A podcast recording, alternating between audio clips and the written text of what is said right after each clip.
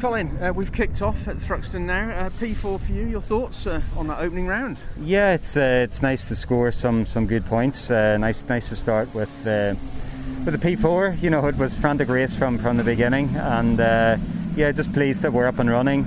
I think the, the car was good, but I think we can we can make it. you know, we can fine tune the balance a bit more. we've obviously had very limited dry running, so um, so yeah, I'm pleased what happened uh, at the beginning? What's your, your take on? Uh, did it look? Does it look like there's a little bit of contact at the back of uh, Ash?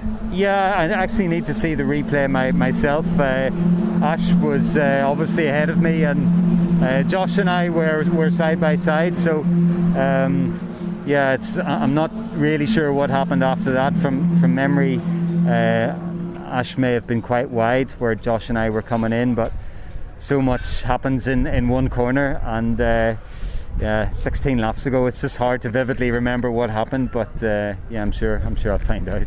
Um, start of the season as well, no ballast, and the front wheel front wheel drive cars tend to get the heat in a little bit quicker. Was that a factor as well? Uh, not really. No, my my car was was good to go from the off, and even after the safety car. Uh, the pace was good, so um, yeah, it wasn't such a problem today. It's quite mild, so we were okay in that department. Ballast now for race two. That levels things up a bit, doesn't it?